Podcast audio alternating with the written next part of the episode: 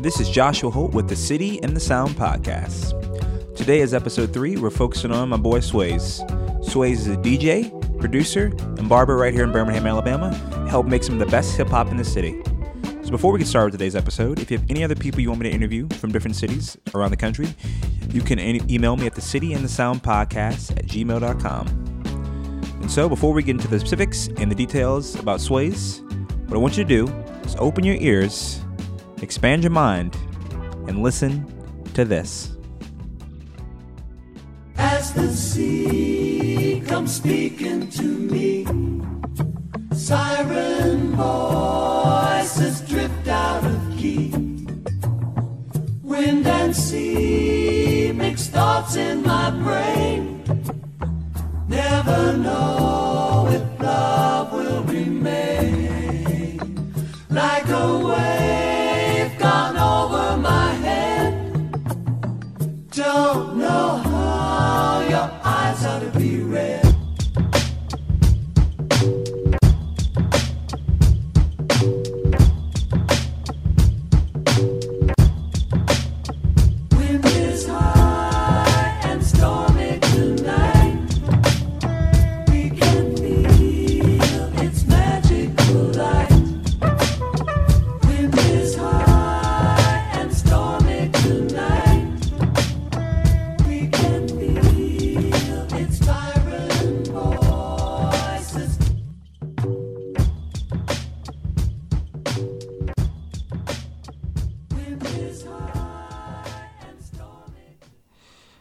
right, today we got Suaze.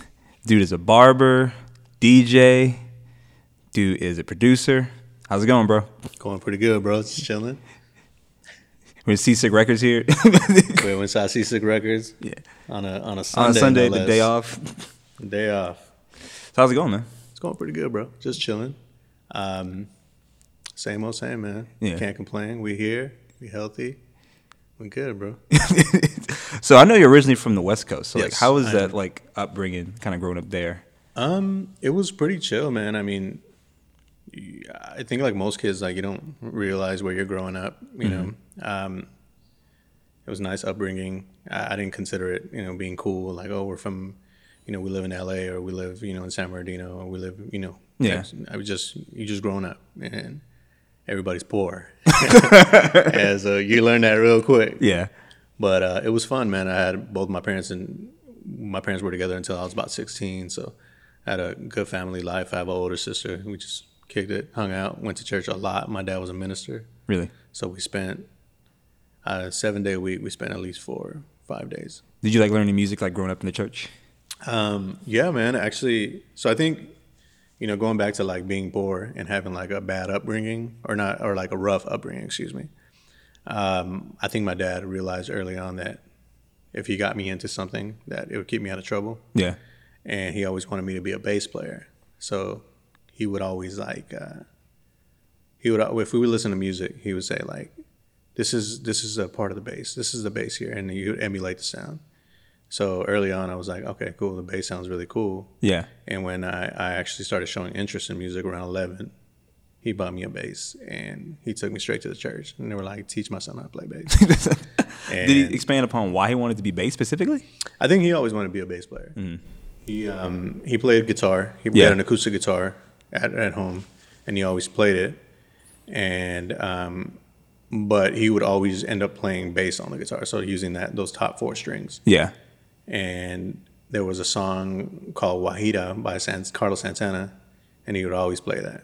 So one day he said, um, I said, Dad, I want to learn how to play bass. And he says, All right, learn this song. And I don't, I don't know what song it was, but um, he said, Learn this song and we'll take it from there. So he left to work that morning. I learned uh, the this little bass line that he taught me. And by the time he got home, I was playing Wahida and by Santana as well. Dude, that's dope. Yeah, it was dope as fuck. Like I don't, I still, I wish I was that sharp now, how I was when I was 11. But I think I blew him away at that point. Yeah. You know, I kind of blew myself away really, because it's like I I learned two songs, and he was like, oh shit. And like I said, that's when he got me the bass. Took me to church and asked this uh, dude named Sam at the time to like teach me. and in a week he had me sitting up in front of the whole church, like playing bass, which is embarrassing as hell because I didn't know what the hell I was doing, you know. But I guess he wanted me to get over like my jitters Yeah. or whatever, and like learn how to like play within like the confines of a band and whatnot. What was like the first bass that I gave you? Was it like a starter bass or like It was a white bass. It was smaller than your average bass. yeah, it's like a short scale. Yeah, a short scale bass. Um, it was it was made by a brand called Kingston. Um, that shit looked like he picked it up from like some hood ass pawn shop somewhere. It was new, Yeah. but it was like bootleg. You know what I mean? So like, what was some of the music you kind of listening to growing up? I know you mentioned Santana, but like, what were some of the other artists? So my uh, the first actual like physical copies of anything that I ever had, um, and I'm showing my age right now, but there was a time where you would get like CDs for like a penny Yeah. or something like that. You know what I'm talking about? You would order it through like Columbia. And they would like send you the CDs. yeah. Exactly. So we never did that, but I think my dad had a homie who did, and he brought me home uh, two Jimi Hendrix CDs. So it was like, "Are you experienced?" And I don't remember the other one. I think it was like greatest hits. So I listened to those a lot. Obviously, listening to like Spanish music. Yeah. We listened to bands like. Um, I, if there are any Latinos listening, we listen to bands like Los Yonic's, uh, which is a really cool band. Los Angeles Negros, which is a super cool band. Like to this day, I, I bang that shit from from Argentina. Um, what else? It was uh, there's just a lot of music, man. A lot of Spanish music, um, a lot of bolero, like like trios, basically like Spanish trios. Um, so I listen to a lot of cool music. Really, really emotional music, uh, like a lot of uh, very emotive music. And we would uh, we would be in the car a lot, going to and from church, and we would listen to a lot of um, East Side Stories oldies. Yeah, so it was a lot of that happening, a lot of oldies. Yeah. So we're talking about the metaphors. We're talking about Stevie Wonder, Yeah. Mary Wells, all that shit. Have Really you- good stuff. Have you like primarily like kind of sampled some of that music you listened to as a kid in your current productions? Um, not really, because like to me that stuff is classic. Yeah. know, like sometimes, and I know a lot of people would disagree, but for me, bro, like I think that some some stuff is just should should be left alone. Yeah. You know what I mean? Every now and again, I'll, I'll mess around and and like listen to stuff and try to flip it, but there's some stuff like. What am I going to do with Brenton Wood? Like he's already incredible. Like, Yeah. what, why would I even touch that? Uh, but I know like other artists have and, and made bangers out of them. You know? Yeah. I just, for me personally, I just rather rework something different. You know? You don't do like the bad boy, like take the I like take the Stevie Wonder I wish sample, and flip that shit. I, I mean, listen, man. If there's a, if you're talented enough to do it, and if you have the backing, because they're gonna hit you over the head with like, you know, publishing, Yeah. then go for it. You know. Mm. But for me, it's all about like, at least now, I think I'm in a in a position where I just want to. I just I, not a position, but a, a, a space where I just want to create and do some some different things. You know. Yeah. Yeah. So what was like the first hip hop record you ever heard? Um, damn, I don't know. Well, growing up in the West Coast, um, before I got into hip hop heavy, there was just a bunch of like cool music uh, on the radio. Everything from like Arabian Prince, who I didn't even recognize who I was listening to at the time. Yeah. Until like later on in life, but I think what the first hip hop songs that I really got into was um, the first song I, I probably ever like really just that kind of blew my mind, and I was little, was like "It's Tricky" by uh, Run DMC. Run DMC, and only because somebody left a, like a VHS in my house of like of that, and, and that was on it, and I Yeah. was just like, "Oh, that's cool," but even then, I, I wouldn't say I, I wasn't a huge fan. I just I just enjoyed it. I thought it was cool, and I got the whole visuals and everything. And um, but once I started listening to the radio, um, I started really liking like songs like "Tonight" by DJ Quik, um, "La Raza" by Kid Frost, um, things like that. That's when I started making these little bootleg mixtapes. What was like the first time you like really like noticed like the beat of like a song? Because I feel like some people just you know they just think it sounds cool, but when you start to really like get into the details of like how this sounds. Uh, that was probably later on in life, man. Um, I think when I, when I was maybe maybe when I heard like the Fugees. Yeah. Yeah, I think um, I think when I was I was a little bit older, maybe not not exactly sure how old I was, but my my brother Paul, and I call him my brother. He's he's uh, a brother-in-law at the time, um, but still still my brother to me, and he gave me the Fugees like um, uh, he recorded it on a tape and gave it to me, and I was listening to like to that record nonstop, and I was Yeah. just like, oh, this this is sick, this is incredible, and yeah, the production on there was was pretty rad, and and that I, from that moment on, I kind of spiraled into a whole world of like hip hop. Um, I know pretty much skipped the whole era era, but because I was playing bass and because I was playing guitar, I went crazy into like alternative, like Nirvana, Yeah. and like um, like Stone Temple Pilots, and stuff like that, like you know? interstate love song shit like that. yeah. Well, I like this. I like this girl when I was in middle school, and she was really into that. Mm. And uh, I can play all these songs, so I was just like, "Yo, I'm gonna, you know, what better way to impress?" it's ridiculous, but I feel that's like, what it was, bro. I feel like alternative rock songs like the bass parts aren't like they're probably just sticking mainly to like the root notes. right. Yeah. Right. But um, I think at the time, um, what is um, Red Hot Chili Peppers had like Under the Bridge, Oh yeah. and I can play. I could play the the intro Yeah. on the guitar, and I thought I was a man, bro. Like you can tell me nothing, you know. So, Ask her out for a date, start playing that Yeah. riff. but if you notice, like that time frame, like when when I mentioned, and th- those are all, in my opinion, great bands, and I love that era of like Mm-hmm. of rock music. To me, it's you know a golden era. yeah. But on the flip side, there was a whole golden era of hip hop Happened at the same time. Happening at the same time that I was kind of missing out on because I was so, you know, into, you know, what was happening with with alternative. So you would listen to uh, there was this this thing called the jukebox back in those days. Yeah. and it was like a video like a video request show. Um, at least I think that's what the name was. But you could listen to Nirvana, and then they would play like Award Tour by Tribe Called Quest. Yeah. So I was getting a little bit of, of, of the tribe stuff and like, you know, what was popular, like Biz Markie, You Got What I Need. I mean, who didn't love that record? Yeah. But I was more so into into the guitar stuff at the time, into playing bass and, you know, learning, you know, Green Day songs and shit like that. Yeah. So like what would your like you say would be like your top five like records? I can't answer that. You can, I've seen an interview somewhere where you talked about like uh, Tribe Called Quest, Sade. yeah. Yeah. So those are, and even then, I, that was a really, that was really, that was really tough to answer that. And it's crazy that you even read that. I did my research, man. I think one thing to point out, like I did mention Tribe Called Quest. I mentioned Sade, um, and I think what I was talking about at the time when I when I when I read it back, I, I realized that at that time I was driving already. Like I had a license, well, not a license, but I had a car, and uh, those were cool records to to ride around to. yeah. Um, but as far as like just to pick five records and mm. say like these are the best records I've, I've had, uh, I, I don't think I can do that. Mm. I got a lot of records that I really enjoy. All right, better question. Then. What is your mm. who's your top five hip hop producers?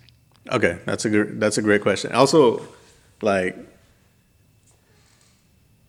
there's so many, man. Um, well, I'm, I'm gonna start.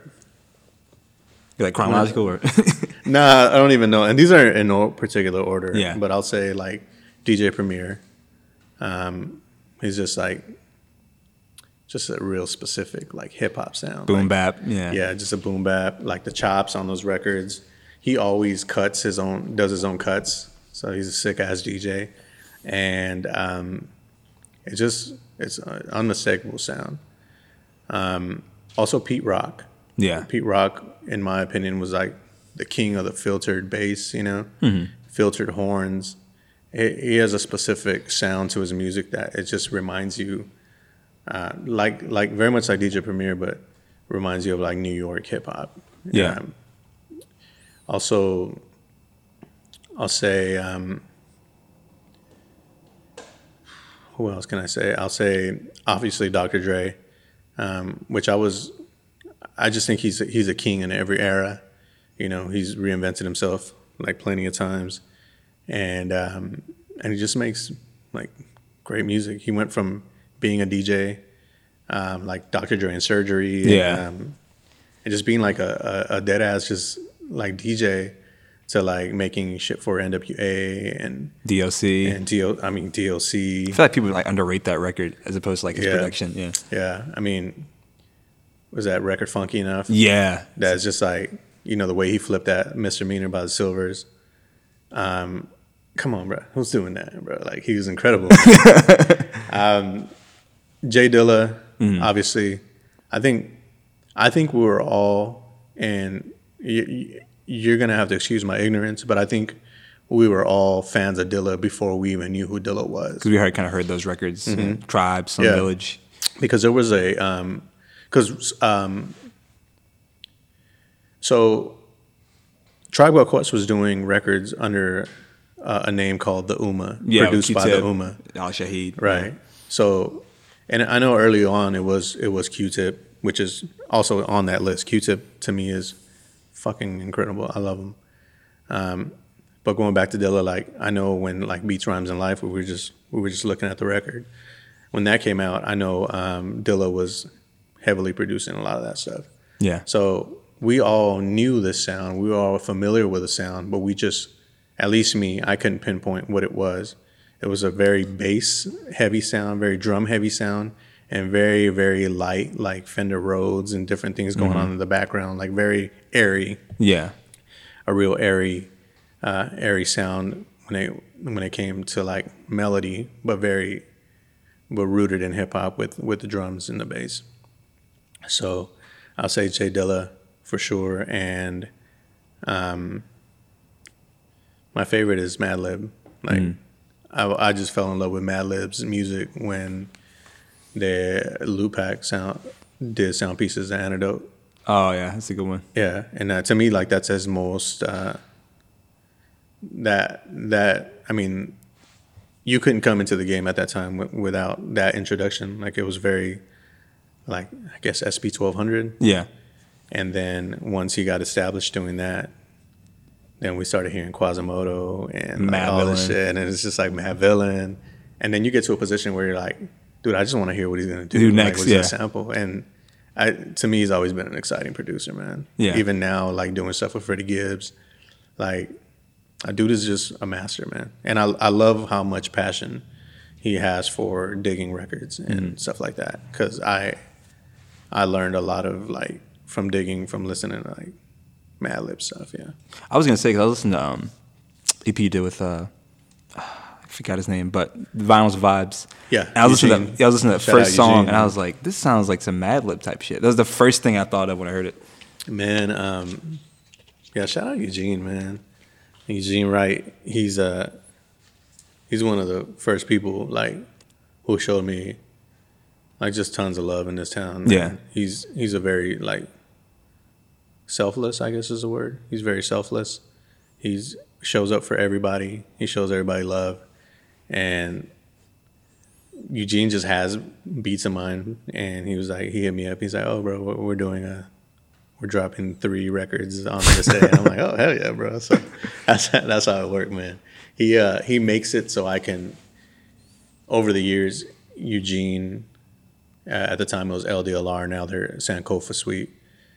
Uh, but him and all the artists involved with him kind of made it so I, I would be myself and Yeah. just make music at home, stay out the way, and they take care of it. They just release stuff and you know just make good music. You know. So like with your production, I was I was thinking about this. Um, so when like someone comes to you, do they like have like is it like kind of like DJ Premier where like they're like they come to you for like that type of beat, like you know how Premier is known for that boom bap beat and people come to him for that, or do you like, or do you kind of meet the artist and you cater the beat towards what they're looking for, like with Love More and Eugene Wright? Right. I don't. I mean, I don't know. I don't. I don't know what people expect. I don't. Contrary to what to what people might think. I haven't very, worked with very many people, you know, like Mm.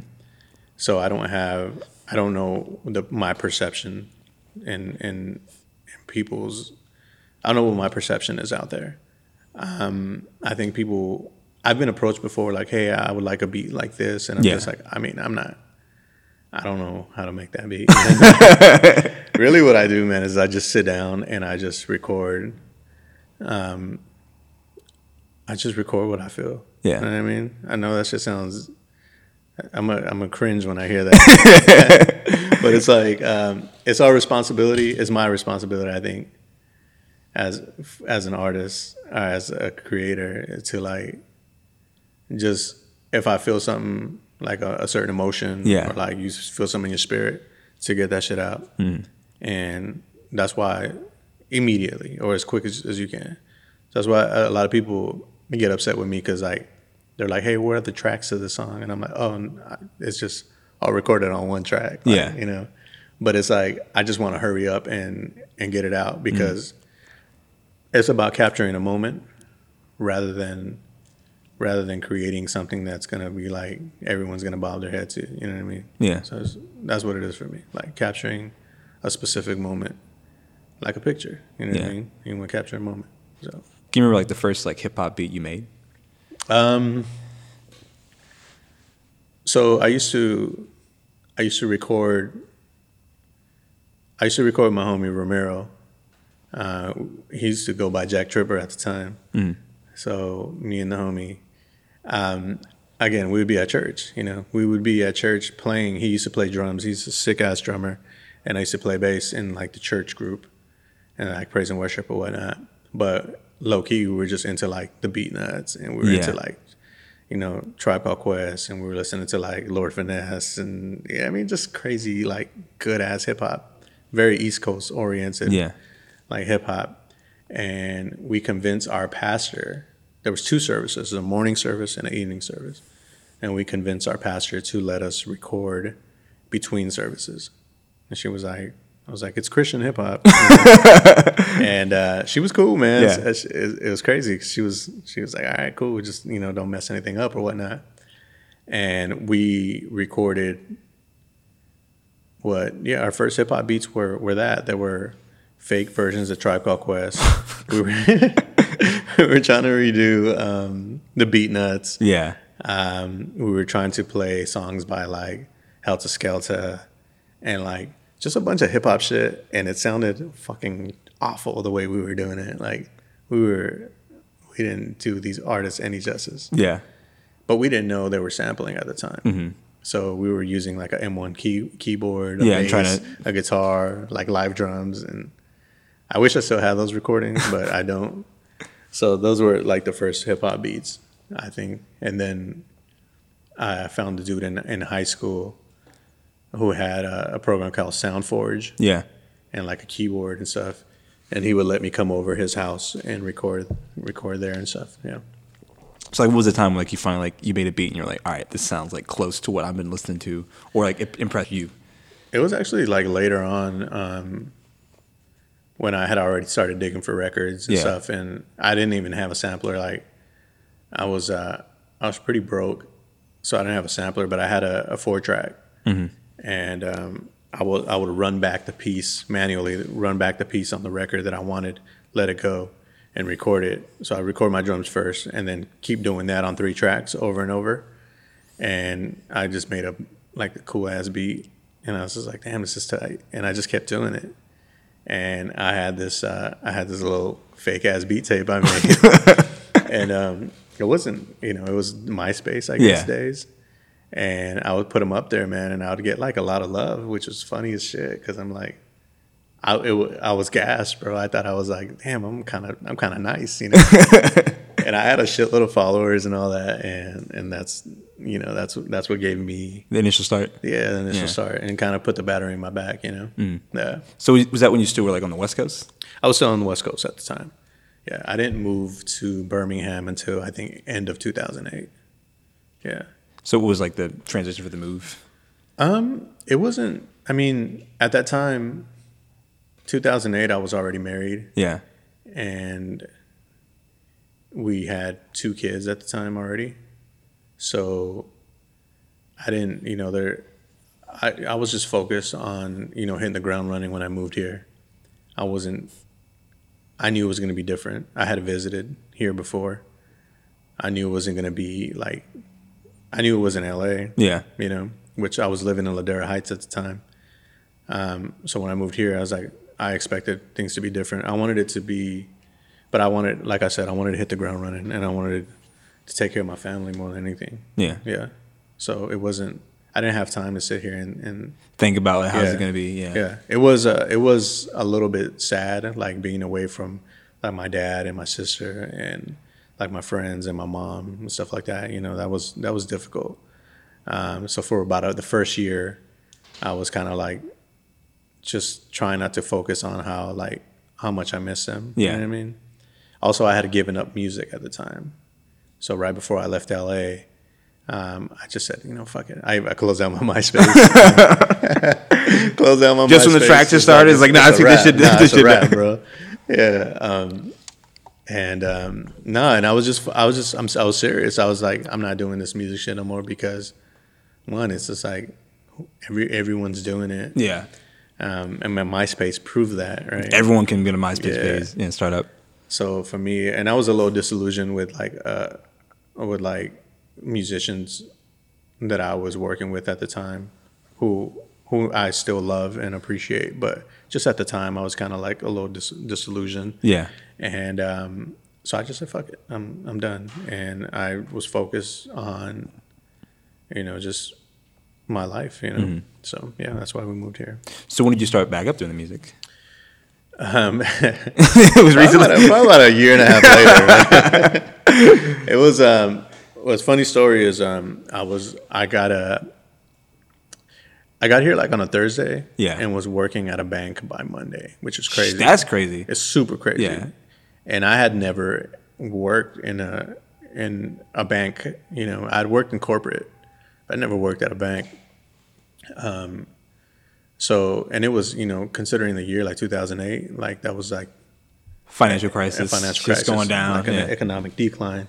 So I was like, damn, this this bank's trying to hire me, and um, so I went for it, you know. Mm-hmm. And I was in there, and a few months into getting the gig, almost yeah, almost about a year a year in, into it, I came I came in I came into work one day late, and I was trying to sneak into work because dad told me like keep keep being late, like you might get written up. Yeah. And I was like, oh shit. So I walk in late. I knew something was wrong when no one said anything. It's And I a was like, oh, silence. shit. Right. so I walk in, I sit down at my desk, and there's a note on my desk that says like, "We are um, we're shutting down this department," and like. It was some bullshit. Like we appreciate your service, but f- for the betterment of the bank, We're like, shut- like, yeah, so we you appreciate we're shutting shit down. I was like, God damn, bro. Like, all right. So, so we had like three months before they shut down the whole Yeah. department. So I didn't have a computer at the time or anything. My only computer was at work. So believe it or not, I brought my sampler, like a SP303, into work, and I downloaded um, Adobe Audition, Which I'm using right now. Which we're using. Shout out Adobe Audition. Get the sponsorship. uh, and I um, I had a disc that my homie Sire Red gave me Yeah. and I, I I put it in the uh, the computer at work, and I actually installed it into my computer at work, and I brought in my sampler, and I started making beats at work in between calls because I was in the call center, and like my boss kind of saw me, Like snuck in sometimes. yeah, What are you doing? but what's he gonna say? Yeah. You know what I mean? But it's funny because like I went hard, you know, in that In the three months uh, period. in that little three month period, bro. And I made like, I made like songs that ended up becoming like, like ended up being recorded. soon. yeah. And um, and that's all I needed, man. Next job, um, I transitioned to another position at, Mm-hmm. at BBVA at, at the bank. Can I say that name? Cut that out, man. But um, I transitioned to another job, Yeah. and I did so well there that my boss he didn't care. He was Yeah. like, "What is that machine on?" And I was like, "Oh, I make beats." You know what I mean? Like, and he legit just was like, "Cool," and I made like two beat tapes in there, like, and I just that's what I needed, man. Around that time, like, it just it just kind of got me back into it. I'm Like, I don't care what any musician says. Like they ain't gonna stop making music. Yeah, I mean, even if even want to stop. Yeah. even when they say they they gonna stop, they they're still in their house like banging on the wall or doing something. you know what I mean? It's like it's just got to be scratched. Yeah, yeah. yeah, What I really dig about your production is it's so like definitely so varied because like listen to like the Eugene Wright stuff. It reminded me of Madlib, but also like uh, the EP you did, the Sunroom Sessions. It's got like a J Dilla type vibe, and Love More stuff's got like an R and B type vibe to it. Like, do you kind of reach just to kind of varied production styles, depending on who you're working with? Um, so like the, you mentioned the Eugene record and Love More record. Um, so Love More, the Love More record was. Um, I'm sorry. Let me just say real quick. The Eugene record, uh, that first song was from a beat tape I did called um, um, Slap Tags. Yeah. Yeah, and it was like it was a record that I did in like a week that I just wanted to do like really grimy hip hop Yeah, and um, it was the first time that I kept putting that tag Suaze one on it. and um, when I was a kid, I used to tag. Yeah. And when I was making, like, I had stopped by a gas station on the west side to like to pump gas, and one of my tags was on there. It said Suaze, and that's that was the cover for the. So I was like, I'll cover snap, I took a picture of it. Yeah. So that's why I call it slap tags. It was like combination of all that. So it was what how just music I was making at that period and Eugene just so happened to pick that, and it's just a bunch of beats that I made over time. Yeah. So he put that together. So he he was a he was a genius that you know decided he wanted to use that use those beats or whatnot. And same thing with Love More. Like, I mean, yeah, yeah, I made the beats, but she should get credit for putting it all together because these are all beats I made over time. And she was like slowly picking and choosing what she wanted yeah, and just kind of kind of crafted it. You know what I mean? Um, the funny thing about the Love More record is like the the the most love we get uh, on that record is the first song. It's a trap yeah, because it's a really dope. It's a she she killed it um, vocally. And I think that was, in my opinion, like that was at that at, at that time she had really came through vocally. Like it was different from her Blue Polka Dots work. Uh, not that not that that wasn't good, but like her new record, like she was just like bam, she was singing, like she was coming with it. And that that song right there, like that that beat wasn't gonna be on that album. Yeah, Um, I made a I made a beat tape for um, for my dad when my dad passed away. It's called Cross and Switchblade, and the the tape the tape is like a week. It it outlines a week that I spent in L.A. while he was in the hospital, and when I left, it's a trap. Is um, it's actually called Cross and Switchblade. That was the last beat on my beat tape. So it was a real personal beat to me. Yeah. So she was like, "Yo, let me get that beat." I'm like, nah, like, nah, I don't know about this. that ain't happening. That's that. That one's from my dad. That one's from my dad, right? And I released my beat tape, and fucking nobody heard it. Of course, like some, you know, it's just I release, I release shit on the low. I don't. It's not about that for me. I just want to put it out there. I wanted to put it out there like I put it out there on my birthday. I did it for my dad Yeah, and it was that. And um, but I went to to I met up with Love More at she was recording at B Flat's house, and, um, shout out to B Flat because he's an incredible man. And uh, we were listening to the music, and I was just like, you know what, man, fuck it. Like more people will listen to this beat if if you um, if you sang to it yeah, Then you know if I just put it out as a beat tape. So to me, that that song is special because it's like it has all the emotion that I had at that moment, you know, and that I that I that I put into it, and then it has all the emotion that she wanted to put into it to convey what she wanted to say as well. So it's just like to me, it was like magic, you know. Yeah. And all the other music on there, she she compiled like throughout like a couple years that I was just sending beats back and forth and stuff like that. So. So how long do you think like that kind of record took to be made? Simp Girl? Mhm. Um, um, I don't know. I, I don't know. I know once she she really started working on it, Yeah. Mm-hmm. it got done pretty quickly, like over a summer maybe. You would I would probably check with her on that one, but those those those beat tapes were going on maybe, or those those me sending tapes were like maybe two years, Yeah. three years maybe, yeah.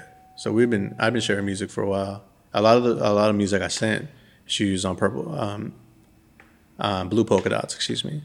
But the the Scent Grill stuff, we were, we were, I was exchanging music for a while. Mm. Mm-hmm. Another question I wanted to ask you, being a producer, do you think? Um, I know what kind of modern hip hop, like after like Nas Illmatic, there's like a tendency for like hip hop albums to like have like multiple producers, you know, on one mm-hmm. thing, mm-hmm. as opposed to like classic hip hop like Gang Starr or Pete Rock CL Smooth, which just one producer with a hip hop artist. Do you think there's like something more magical about like hip hop artist being one producer as opposed to like, you know, having like a record with like eight or nine people on that? I mean, I, you know, you mentioned Illmatic, and I think I didn't, I never really thought about it, but someone mentioned that Illmatic was first of its kind. Yeah. and it was the beginning of like the super production thing, and um, and I think about that, and I think that it doesn't really matter as long as um, who's ever who whoever's putting it together is is is doing it the right way, right? So if you listen to that record, the all all the there's the sounds are different, but they're all kind of cohesive. Yeah, So I think it's it's just based on on who's executive producing it or who's putting it together, you know. Yeah. But me personally, like I like I mentioned earlier, like Madlib, like he produces whole albums for people. Uh, I like that, you know. I like that idea of of like creating a whole soundscape. yeah, It's all our responsibility on the producer as well, because we all sometimes have a tendency to be like to sound the same, you know, like not sound like our, our we don't want to bore the artist. We don't want to just Have the beats same- sounding kinda similar. Yeah, Yeah, exactly. It, it should be about you know different soundscapes, but again, being cohesive. yeah. Yeah. So how did you start getting into the DJing? Um, so, you know, when you when you make um, when you make beats using samples, like you start buying records. Um, at least that's how I do it. Yeah, And I love records. I love things that are tangible. You know, I like books, things like that. Um, and records just fe- feel good to me, man. There's a, specific sound that you can't emulate through, like MP3 or you know stuff like that. So I don't know, man. I just started buying records, and I had a turntable. I know like that my favorite producers are DJs, Yeah. or were at some point. So I just felt like, shit, why not? You know, like let me let me learn how to mix records and let me learn how to how to spin and, and match beats and, and do things like that. I'm in no way, shape, or form like ever consider myself a DJ. yeah, Uh, if you notice, like if I do shows or whatnot, it doesn't say it never says DJ Suaze. It just says Suaze. Suaze, yeah. Um, because there are people who have dedicated their lives to like really like honing the craft of DJing, Mm-hmm. And I don't ever want it to be misconstrued like I'm that. You know. Yeah. I can. We're gonna have fun. I'll rock a party. I'll, I'll mix. The music won't stop. Yeah. But I have so much respect for for DJs out there who are just scratching and beat juggling and doing all kinds of extra stuff that like I respect that culture so much, man. So What is like your go-to song? Like you said, get the party jumping. Like as far as like DJing. um it all depends on the crowd, really. Um it all depends on the crowd. I think like there there are records with that work with every setting. And um I don't know. It, it, like I said, it depends on the crowd. I really like. Um, I really like. What's this record, man? It's. Uh, I don't know, man. It all depends. like if we're, if I'm, I really like like upbeat, fun records. Yeah, The, a record that, and my wife always laughs because she's like, "You always play this damn record," and I'm like, "Yeah, you're right, but that's my shit. Like, I ain't gonna stop playing it." And it's uh, it's a dude named Emilio Santiago, and it's a song called Bananeira. It's like a funky ass Brazilian record. yeah, And every time I play it, man, just people just you know, just they just bop to it. You know, and it's just like it's such a dope, it's such a dope thing to see. Uh, but if you're playing like a like a younger crowd and you're playing like like some like upbeat shows, you know, Yeah. you, you try to mix the, the new with the old. So I, I'll play Earth, Wind, and Fire next to Kaytranada, and you know, like, and then people won't even think of twice about it. Yeah. I think they might think that it's like a new song or something. Like, hold up, in September. Yeah. no, I play like that that that song. Um, I can't remember the name, but it's like a little. It's on the. It's on this joint. I don't know. How to, I don't. I don't. I can't remember the name for some Hmm. reason. But it's like ba ba ba ba ba ba. I think I know what you're Yeah, and about. it just goes into this funky drum. Yeah. and um, and I love playing that record, man. Hmm. Yeah, I, I love playing that. But it's like it's considered kind of like a outro. Yeah. like so it's like less than a minute. So You just spin it like forever. so you bring back another record. Yeah. you have two copies, and that that way you can go back and forth on it. yeah. But um, yeah, but yeah. Has there like I know some DJs talk about this. I've like Questlove or like DJ Jazzy Jeff. Like, has there ever been just like a set you played and just nobody was vibing to it? Oh, absolutely. you tell me about a time like that. that happens more often than not, believe it or not, man. I don't know. I mean, I, I mean, I don't know if I could say that, but I'll say that it's kind of like, you know, like a comedians. They say you bomb more than you kill. Yeah. You know, um, and then there's sometimes, sometimes you get invited to DJ somewhere, and it's just not the proper setting Yeah. For for you or for the music you do. And I know every DJ is supposed to adapt to the room, but I bring actual vinyl records to my to my sets. Like I Yeah. don't play I don't play anything but but actual wax. So um and I usually come over prepared. But yeah, there's been times there's one time I was asked to play this uh to play like this DIY spot and I was like, all right, cool. And I was playing like really dope like like beats. Like I was playing like Mndsgn and like uh, MF Doom and all kinds of really cool shit that I thought was really dope. But it was a punk show, and I, I was getting zero love. and uh, it was it was an all ages thing. Oh yeah. So there's like kids in there and like teenagers. Well, I took uh, there really wasn't, but I took my daughter with me, my oldest daughter. Yeah. she she was probably like maybe like thirteen at the time, and uh, she was just looking around. and like people- like- it's like, look- and she was like, it was so funny, man. She's so cute, man. She she leaned over. She was like, "It's okay, Daddy. I'm jamming to this." And I was like, that's, what's, that's what's up, baby. Oh man, that's, Yeah. that's funny. Like I'm, I'm I'm just thinking about like, like yeah, bombing like with like records because I feel like certain people, you know, depending on like the era of hip hop you're playing, there's like what what is happening. Right, Yeah. right. No, and, and like I said, I was, I, I tried real hard, man, but I, I didn't connect.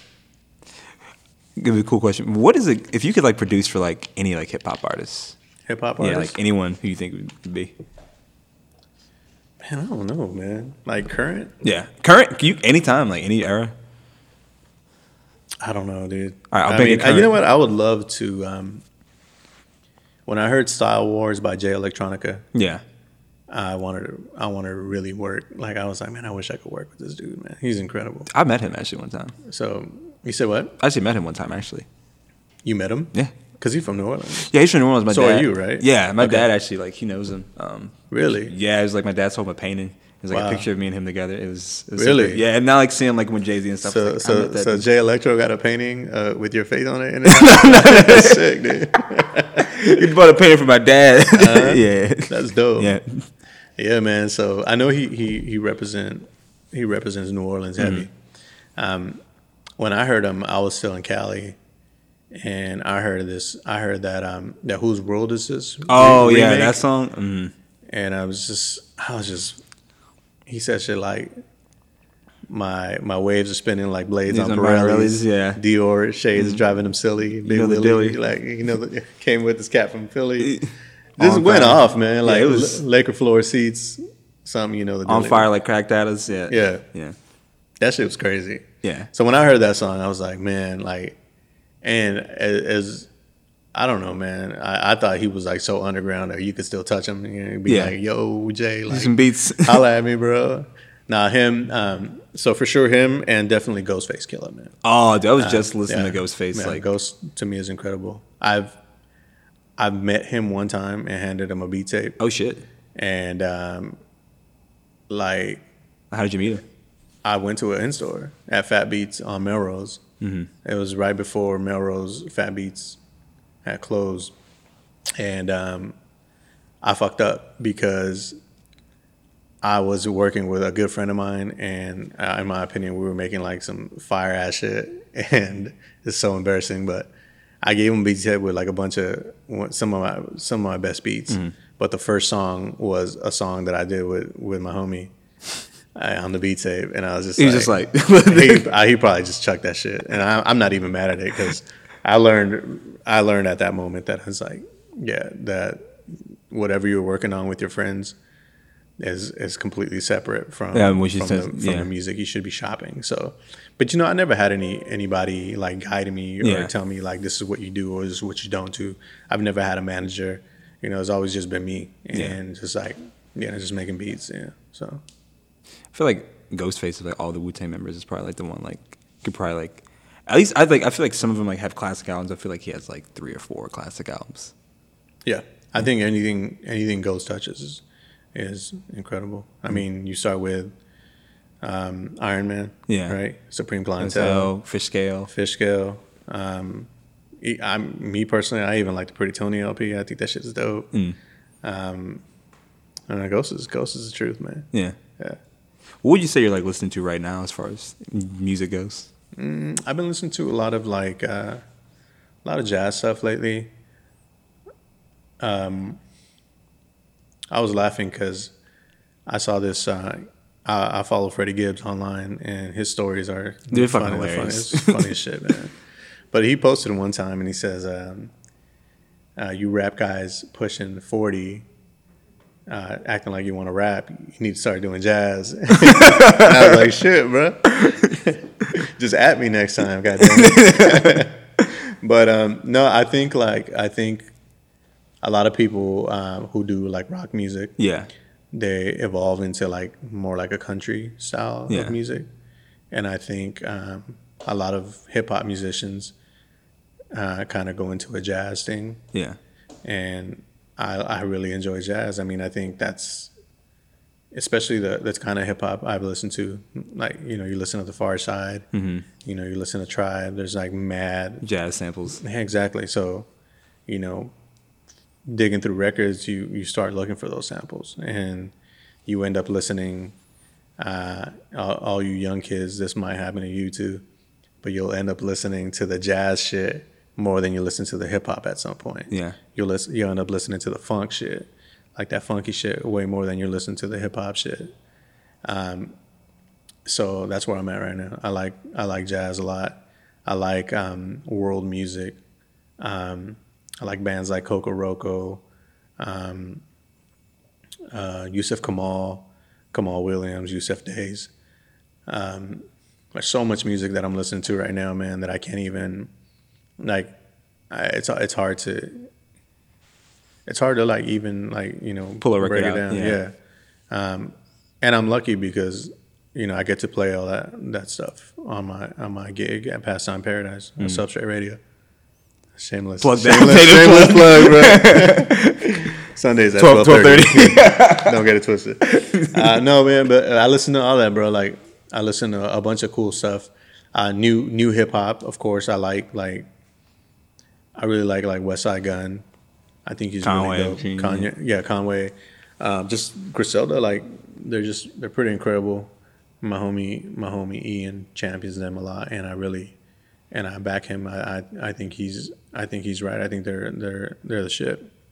Um, I like Freddie Gibbs. You know, when it comes to like hip hop, Yeah. Him and his Madlib's album done the two years. yeah, yeah, those records are really dope, man. Uh, Oddisee, I really enjoy Oddisee.